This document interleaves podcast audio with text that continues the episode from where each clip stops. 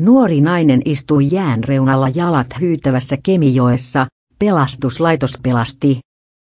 Rovaniemellä pelastuslaitos auttoi yöllä nuoren naisen puoliksi veden saivat hälytyksen aamuneljän maissa Rovaniemen keskustassa Kemijoen ylittävälle jätkän kynttilänsilalle, jonka alla on yleensä sulaa äivystävä palomestari Mika Hyvärinen Lapin pelastuslaitokselta kertoo.